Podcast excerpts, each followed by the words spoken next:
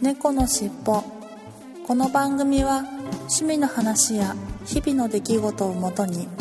ゆるーく雑談するポッドキャストです。お送りするのは猫好きとガンダルフです。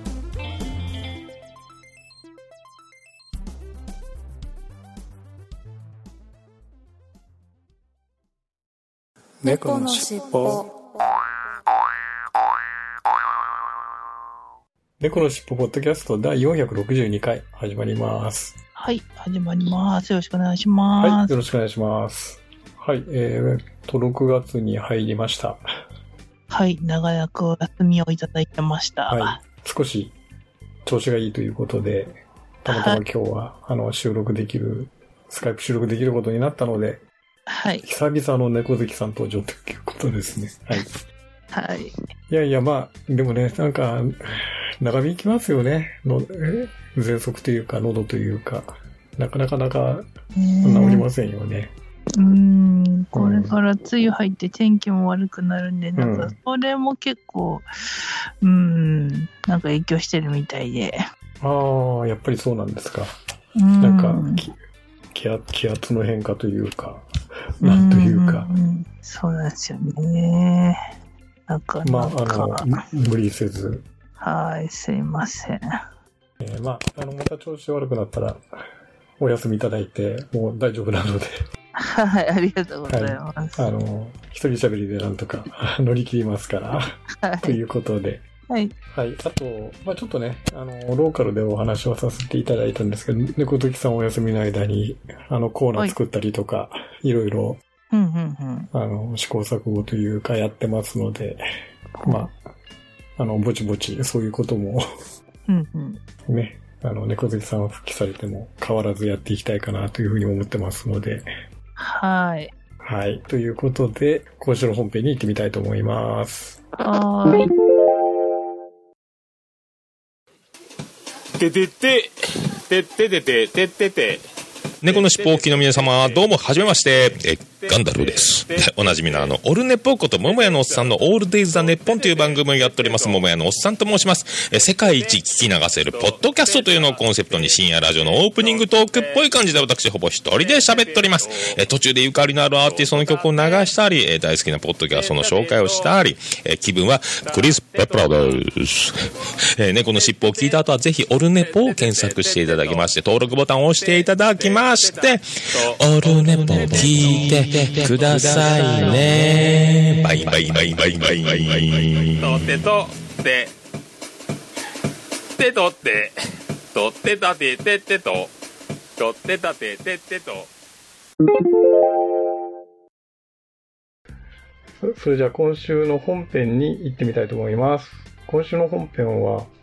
え最近ですね、えっとスペシャルのコーナーということで。えー、新しく始めました東京シークレットカフェのコーナーのにちなんでですね、えー、東京シークレットカフェの皆様とコラボをしようということになりまして、めでたく今日コラボ収録しております。はい、ということで、えー、東京シ、あ、東京シークレットカフェの皆様です。お騒がせさん、松ぼっくりさん、そしてみつるさん、あとジョンジさんですかね。はい。よろしくお願いします。はい、よろしくお願いします。東京シークレットカフェです。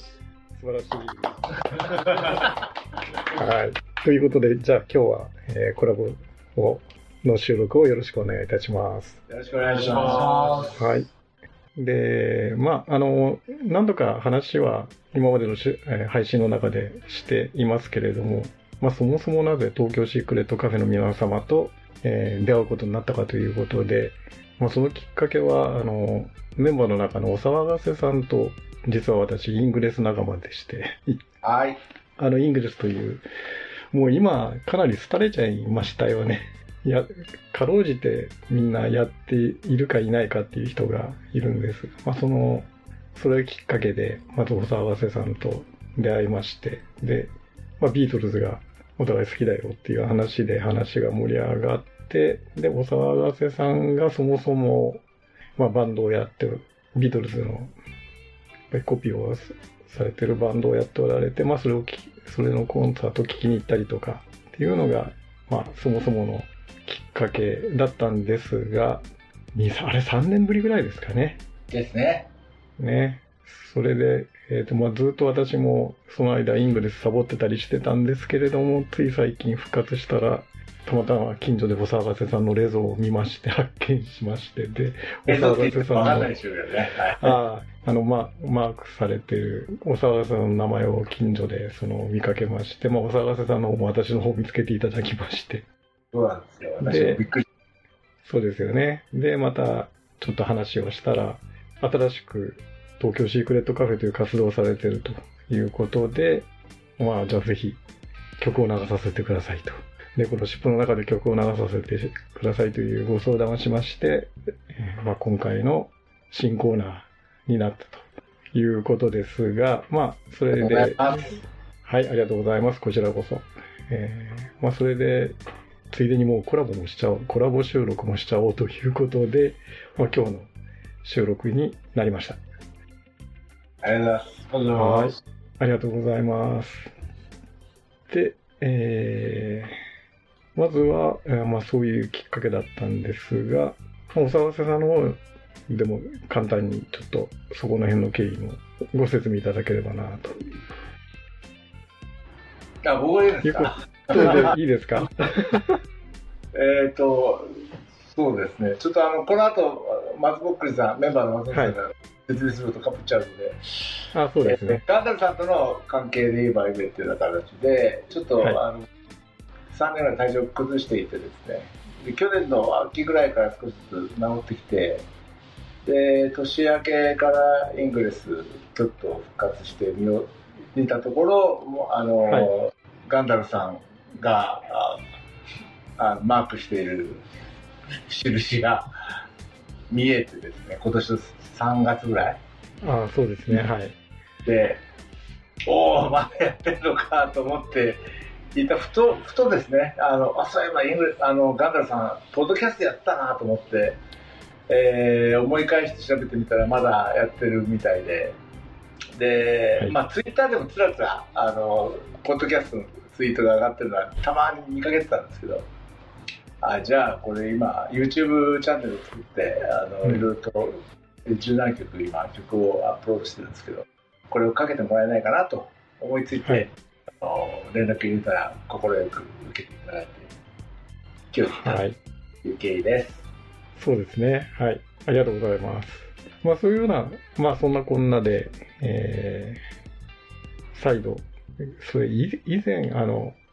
そもそもはお騒がせさんはアジサイズっていうバンドをやられてたんですけど、まあそれもここにはもう一人いるジョンジさんもアジサイズですね、はい、で中延の方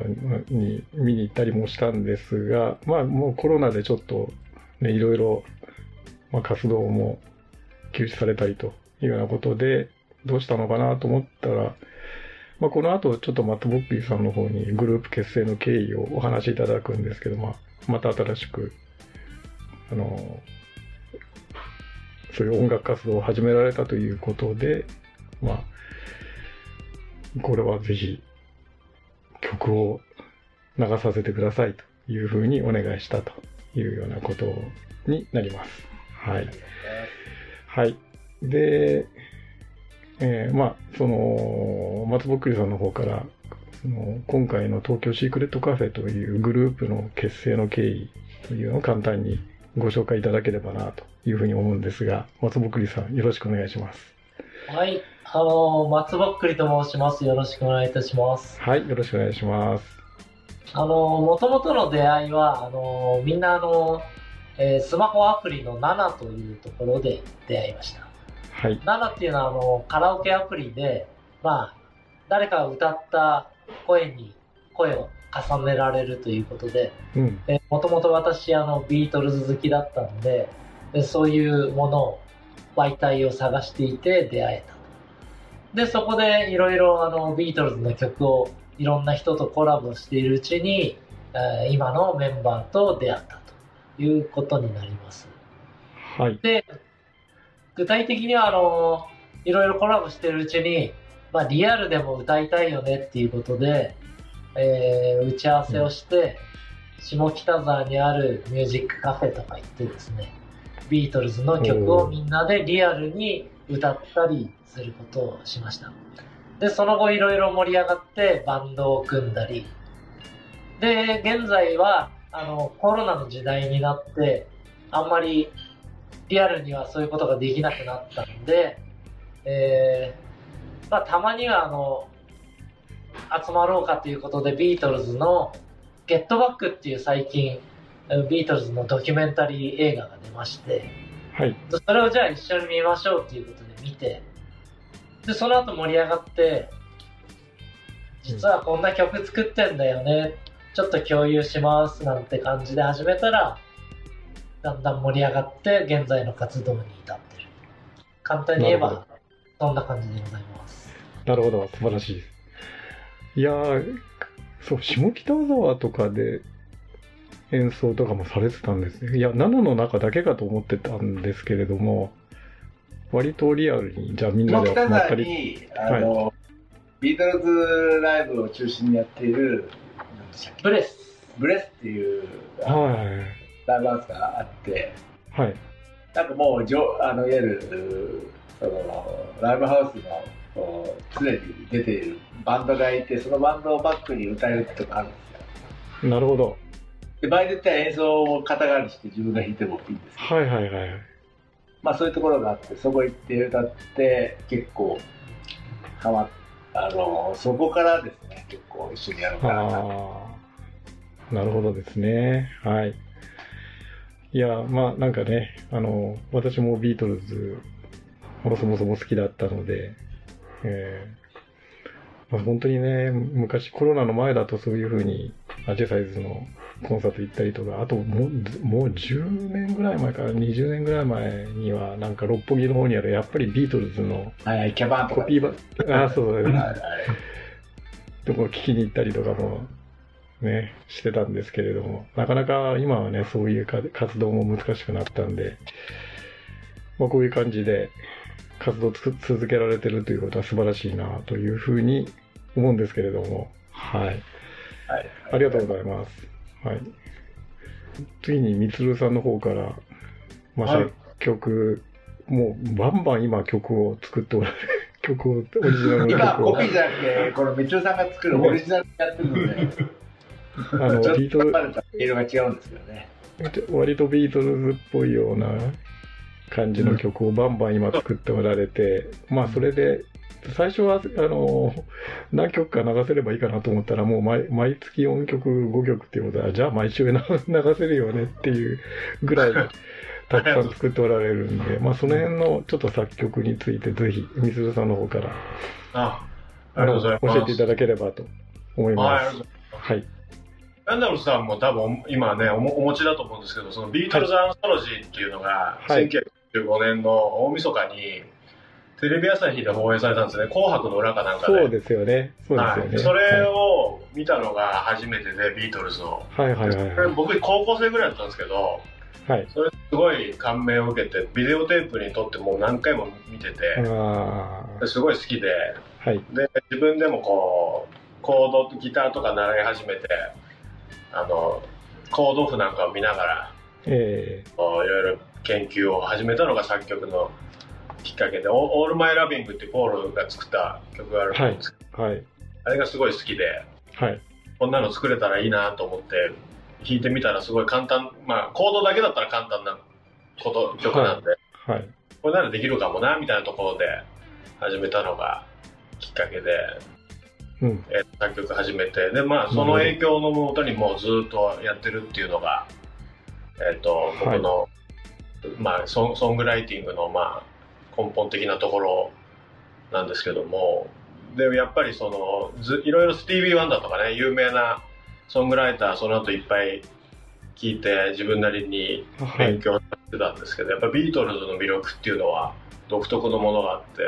さっきメンバーとも話したんですけど、やっぱりそのにふんとかさんぷんの中に、例えば僕素人の僕なんかが作る曲の、うんまあ、にさんきょくぶんの要素とかアイディアとかがやっぱ詰め込まれてるなっていうふうにすごい思っていまして、はい、で特にあのスティービー・ワンダーとかそういうソロでものすごい人たちがいるんですけど、その、その人たちとのちょっと違うところはやっぱりジョンとポールっていうふたりが作ってるところが大きいと思うんですけど、うん、なんかそれ相反する魅力をすごいいっこの曲の中にすごくうまく、うん、なんか結実させてるなっていう印象が僕個人には持ってて、まあ、とてもその 僕, 一人僕も一人で作ってるんでとても そ, こそういうねちょっと到達できないんですけど、はいまあ、そういったシンプルだけど複雑だなみたいな、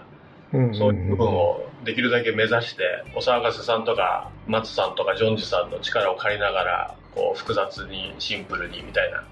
のを目指してちょっとやってるっていうのが今のこの活動の、まあ、ソングライティングで心がけてるところですね。はいまあ、みつるさん主に作曲をされてるということなんです。ちなみに作詞はどなたかみんなでやられてるんですか？作詞もみつるさんがやってますね。あ、作詞もみつるさんがやられてるってことなんですね。はい、作曲とあと、まあ、今のところ大半のメインボーカルをやってると、はいはい、いやーなんか本当にあのオリジナルの曲なんですけれども、もうどれも、もうちょっとちらっと聴かせていただいたんですが、ね、一曲一曲特徴のある曲をたくさん作っておられてすごいなと思いつつ、ありがとうございます。次回後半に続きます。猫のしっぽ。はい、それでは今週の成果発表コーナーに行ってみたいと思います。はい、はい、久しぶりのほぼいっかげつぶりぐらいな感じだと思うんですけれども、はい、えー、猫月さん、はい、いかが久しぶりにいかがだったでしょうか？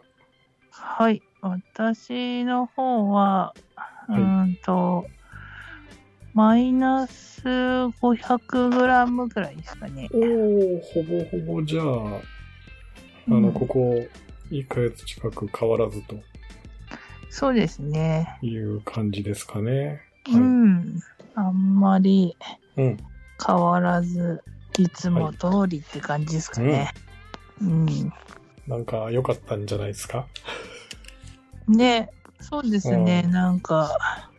痩せてもなく太ってもなく、はいはいはいうん、一番いい感じです。ね、いや本当は痩せるのが一番いいんですけど。まあまあまあそうだけどね、体調不良で。痩せてもあんまりね、健康的な痩せ方ではないので、うんうんうん、そうですね。普段通りというのが一番今のところは良かったかなという気がしないではないですが、はい、そうですね、はい、殴ったらちょっと運動をね、うん、取り入れて少しずつ頑張っていきたいななんて思ってますね。はいはいはい、そうだね、はい、うん、やっぱりちょっとあの万全な体調になってからきちんとうんうんうん、動かないとね、うんうん、思いっきり動けないので、そうですね、うん、トレーニングとかねストレッチとかも思いっきりやっぱりできないので、はいまあ、そこはまずは体調か、うんうん、体調を万全にしてからと、そうですね、直してからというと、はい、はい、で私の方なんですが、はい、えー、ここいっかげつですね、ちょっとこれいっかげつというか先週かな、うん、先週一旦にキロぐらいまで、うん、にキロ増えまして、あら、標準体重になったっていっかげつぐらいまで標準体重になったって最後の頃言ってましたが、うんうんうん、そこからにキロぐらい増えまして、約にキロ弱ぐらいかな、うん、でビビってやばいやばいと思って少し頑張って食事の量を減らしまして、うんえー、昨日測ってところいっかげつまえと比べて れいてんごキロ逆に私の方が増えてしまいましたぐらいのとこまでは戻しました。にキロから、うんうん、一時的ににキロ増えてから いってんごキロ落ちて、まあ、いっかげつまえから比べると れいてんごキロプラスと、うんうん、いうところでなんとかかんとか、うんね、現状維持とまではいかないんですがなんとかかんとか、うん、誤差範囲までは戻したとうんうん、いう感じですかね。はい。うんいやーなんかね、ちょっとやっぱり食べ過ぎるとダメですね。わかりました。あやっぱり量ですかね、うん、量をね、ここのところやっぱなんかちょっとお腹減るなと思って、ご飯の量が例えば、うん、朝食、朝食でいつもだったら食パンいちまい食べるのを、うん、いってんごまいとかにまいとかついつい食べ、食べちゃったりとか、うんうんうんうん、ね、晩ご飯おかわりご飯おかわりしちゃったとか、うん、なんかねやっぱり量が増えるとてきめんに増えるというのがよくわかりましたね。ああ、はい、私のパターンの場合は、うんうんうん、なので減らすためにはまずご飯の量を食べる量を減らすと、うんうんうん、そうですね、いうところで、まあ、いってんごキロ戻してなんとかにキロ増えたんですけど いってんごキロ戻して れいてんご までは戻せたと。おうおうおう。でもねやっぱりお腹減ると食べちゃうよね。いやそうですね、うん、まあまあそこは頑張って、ね、うん、いやそうですね、自制していくしかないかなと、うんうん、いうふうに、えー、思いました。はいはい、ということで久しぶりの成果発表コーナーでした。はい、はい、ありがとうございました。猫のしっぽ。はい、それでは今週の東京シークレットカフェのコーナーに行ってみたいと思います。はいはい、えー、今まで私がずっと一人で、えーうん、ごがつは紹介させていただいてたんですが、今回から猫好きさん、まあ、に参加いただいてですね、うん、えー、曲を紹介していきたいと思いますが、はい、前回からThe Ladies in Songs 組曲という曲でよんきょくの組曲のうちの、えー、今週はにきょくめですね、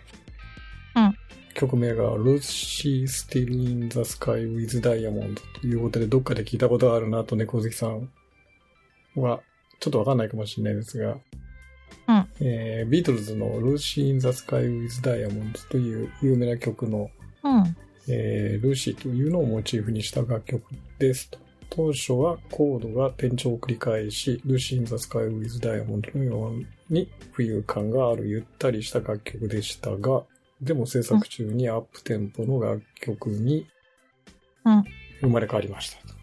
お騒がせさんのグルービーなアレンジがさえ渡り、まるでルーシーが空を飛び回っているようなファンキーな作曲に仕上がりましたということですね。はい、まあ、そういう曲だそうです。はい。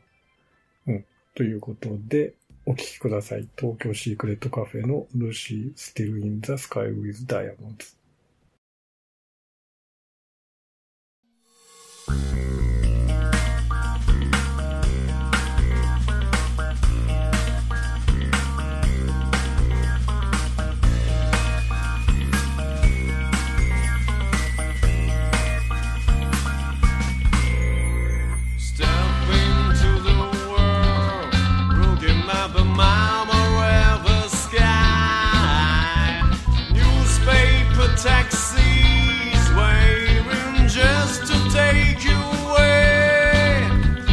Girl, a careless car buys on the tangerine tree.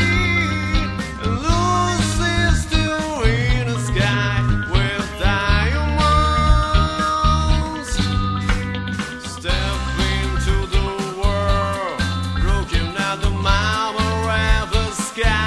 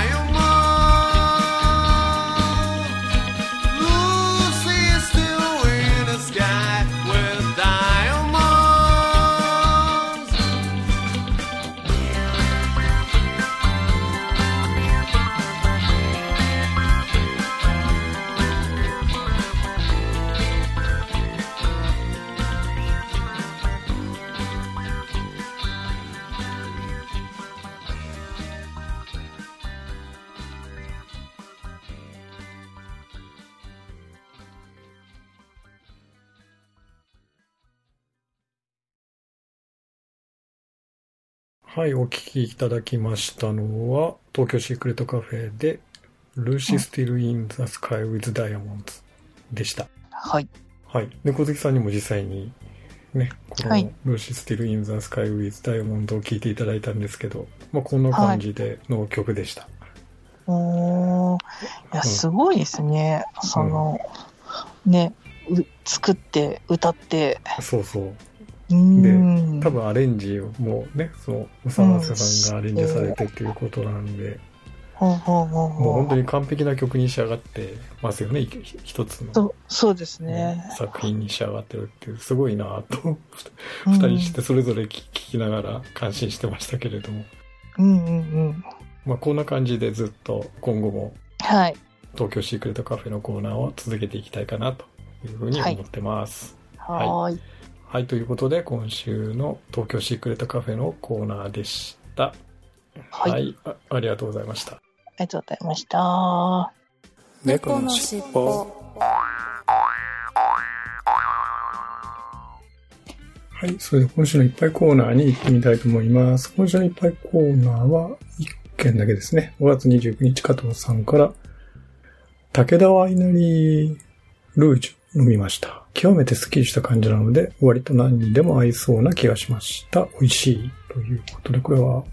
ワイナリーということですが、赤ワインですかね。はい。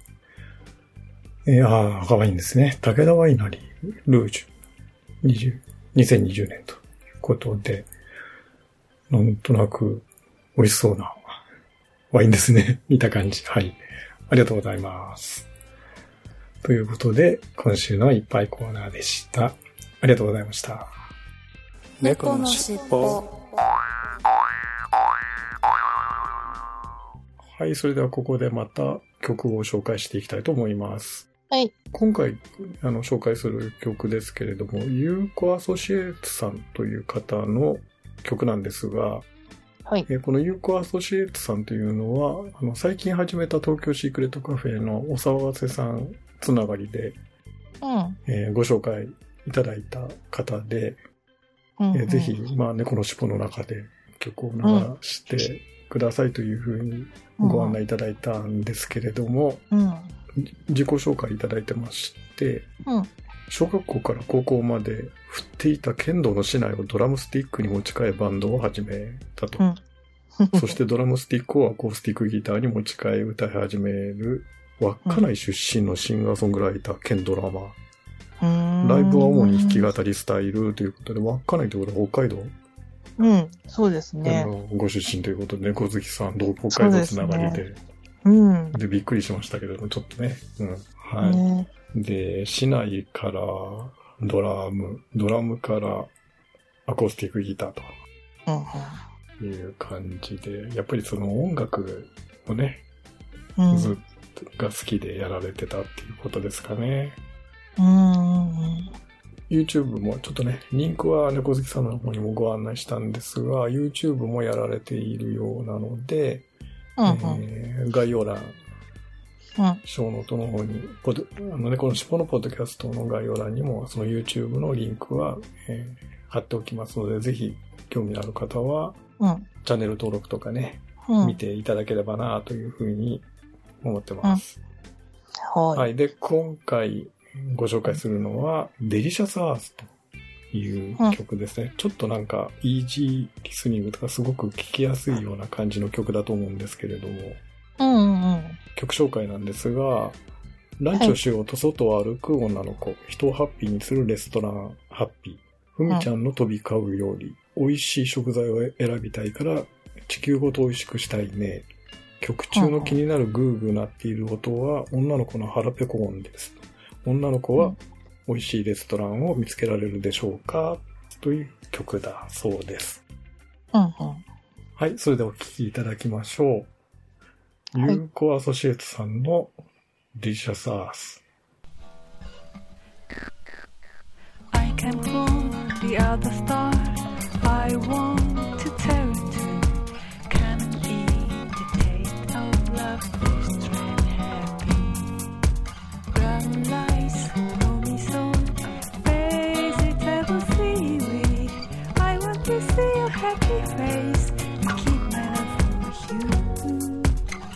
make a delicious ground, delicious art, and a delicious food. You are what you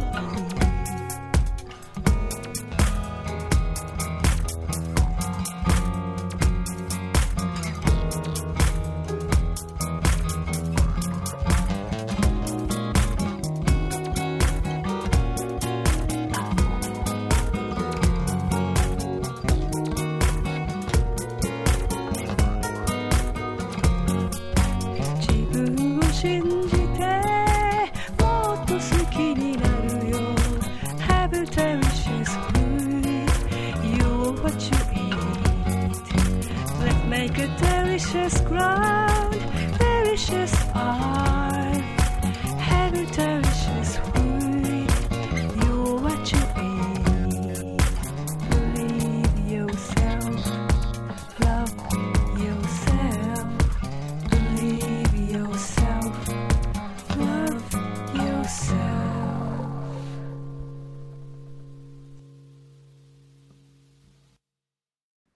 はい。お聞きいただきましたのはユーカアソシエーツさんのデリシャスアースでした。はい、いかがでしたか？なんかいいですね。お休みの日の昼にちょっとなんか、うん、紅茶とクッキーを食べながら後ろで流れてると、うんうんうんうん、なんかいい感じの曲みたいな感じでしたよね。うん、あ、そうですよね。日曜の昼下がりに聴くという。そう本当まさにそんな感じのおしゃれでね、うん、ちょっとあのいい感じ、いい感じの曲でしたね。はい、はい、はい、ということであのまだいくつか曲はお持ちということなのでまたあの、うん、紹介いただいた曲は次回以降も流していければなと、はい、タイミングを見ながら流していければなというふうに思ってます。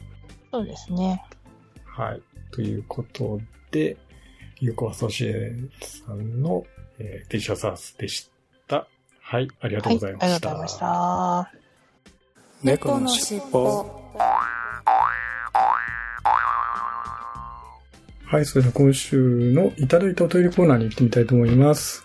はい、今週のいっぱいコーナー同様、えー、ハッシュタグ、シャープ猫のしっぽと、あとマーキャステルポッドキャストの公式ツイッターアカウントにいただいたメッセージを紹介していきたいと思います。ごがつさんじゅういちにち、加藤さんから、自分もそういえば登場人物が多くなると辛くなってきたので、小説はあまり読まなくなったな。どちらかというとエッセイとかが最近は多いです。市内であればどこでも借りられてどこでも返せるシステムは羨ましいですね。ということでいただきました。はい、ありがとうございます。そうですね。あの、加藤さんのところ、お住まいのところは、ちょっとシステムが違うんだと思うんですけれども、横浜市はですね、横浜市の、えー、まあ、横浜市といっても広ござんすなんですが、最寄りの図書館にない場合は、取り寄せてくれるんですね、予約しておけば。で、まあ、受け取り、最寄りの、えー、図書館を受け取り図書館に指定して予約しておけば、他の図書館に空いている本があれば、それを転送してくれるという、とても便利なシステムなので、もうそれを使いまくってますね。はい。なので、えー、まあ返すときももちろん最寄りの、えー、図書館に返しておけば、実際にそれを所有している図書館には図書館側で転送してくれるという感じなので、非常に楽な便利なシステムだと思います。はい。ありがとうございます。あと、あ、そうか。あと、登場人物が多くなると辛くなるというのは、これはもう本当にね、年とともに私もそうですね。だんだん辛くなってきましたね。はい。ありがとうございます。はい。そしてろくがつついたちにアポロさんがれいわよねんごがつさんじゅういちにち配信のポッドキャスト丸いちということで、えー、たくさんのハッシュタグの中に猫のしっぽのよんひゃくろくじゅういっかいのハッシュタグを入れていただいてます。ありがとうございます。はい。そして同じ日、クラムさんがよんひゃくろくじゅういっかいを聞いていただいてます。ありがとうございます。ということで、今週のいただいたお便りコーナーでした。ありがとうございました。猫のしっぽ。はい、エンディングです。はい。くがつに入って、またあと猫好きさんにも今回からまた復帰していただきまして、で、猫好きさんいない間にいろいろコーナー増えたりとか、うんううん、させていただいたんですが、えーまあ、その絡みでですね、うん、いろいろ楽曲を紹介したりとか番組の途中でいろいろ試していこうかなというふうに思ってますが、エンディングでもエンディングテーマということで、はい、ちょっと猫に絡んだ曲を、はい、東京シークレットカフェの小沢瀬さんからご紹介いただいた方がいまして、はい、ちょっと自己紹介、初回なので自己紹介と曲紹介をしたいと思うんですが、はい。はじめまして、横浜市に住む風の猫です。私の高校時代からの友人が小沢瀬さんのガイド仲間で、彼女が音楽好きな人がいるよと引き合わせて、えー、東京シークレットカフェの小沢瀬さんとジョンジーさんでしたと、うんうん、以来音楽を通じたお付き合いをさせていただき、今回も猫のしっぽさんでオリジナル曲をかけていただけることになり、素敵なご縁を求めて感謝しているところですと。そして今回ご紹介する三毛猫風の歌という題名の曲なんですけれども、三毛猫風の歌はじゅうねんくらい前に作った曲で、初めて買った三毛猫がモデルです。その日大好きなアーティストボニーピンクのライブから帰宅し、感動と興奮の余韻に浸る私の膝に乗ってきたその子を撫でながら、あまりの可愛さにスーッと出来上がった曲です。思い出のある曲なので今聴いても胸が熱くなります。ところどころリズムが乱れていてお恥ずかしいですが、番組でかけていただき本当にありがとうございます。小沢瀬さんというですね、メッセージをご本人からいただきました。まあ、たまたまね、ちょっと私横浜在住ということで、まあ、小沢瀬さんも私の実はイングレス仲間で、近所の横浜に市内に住んでいる方なんですけれども、まあ、この風の猫さんもたまたま近くの横浜市の、まあ横浜市といっても広尾山っていうところなんですが、まあ、ちょっと離れていますけれども、同じ横浜市に住んでいらっしゃるということで、ちょっとびっくりしたんですけれどもね、はい、うん、ちょちょっと小沢瀬さんにもお聞きしたんですけれども、その風の猫さんっていう方は、えーまあ、高校のサークルの仲間と年に何回かにこ玉にこ玉川、うんうん、でよくライブをやっていらっしゃったと、うん、いうことなので、まあ、その宣伝を兼ねてまあ、ご紹介できればなというふうに思ってます、うんうん、はい、まあ、そんなことで、えー、三毛猫風の歌という歌をご紹介いただきまして、うん、まあ、猫つながりということで猫のしっぽの方でご紹介させていただくことになりましたが、はい、いやー、それにしても最近猫の話全然してませんよねあれ、猫の話をする番組でしたっけ？いや、あのー、ほとんど ごパーセント ぐらいしか実は猫の話って、ね、してないどころか ごパーセント も最近してないんじゃないかなと思うぐらい、そうですね、まあ、はい、単なる雑談系のポッドキャストなんですが、まあ、あのー、ポッドキャストのタイトルがね、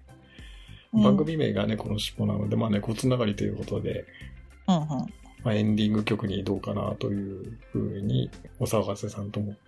ご相談させていただいて、うん、あの風の猫さんにも開拓いただきましたので、うんうん、今週からエンディング曲としてかけていきたいなというふうに思ってます。はい。はい、なんか可愛らしい感じの曲でしたね、うん。ちょっと私も聞いてみましたけれども。そうですね。ほんわかした。はい、ほんわかした可愛らしい曲でした、うん、ということで。うん、これから毎回エンディングで番組の最後にかけていきたいと思います。はい。ということで、それではいつもの、はい、じゃあ猫的さんお願いします。ではではいきますよ。はい。せーの。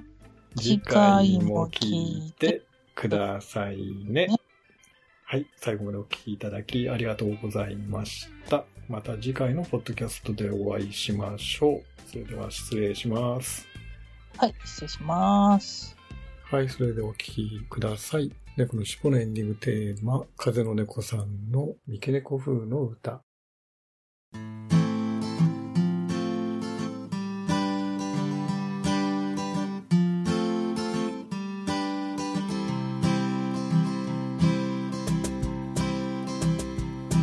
私、三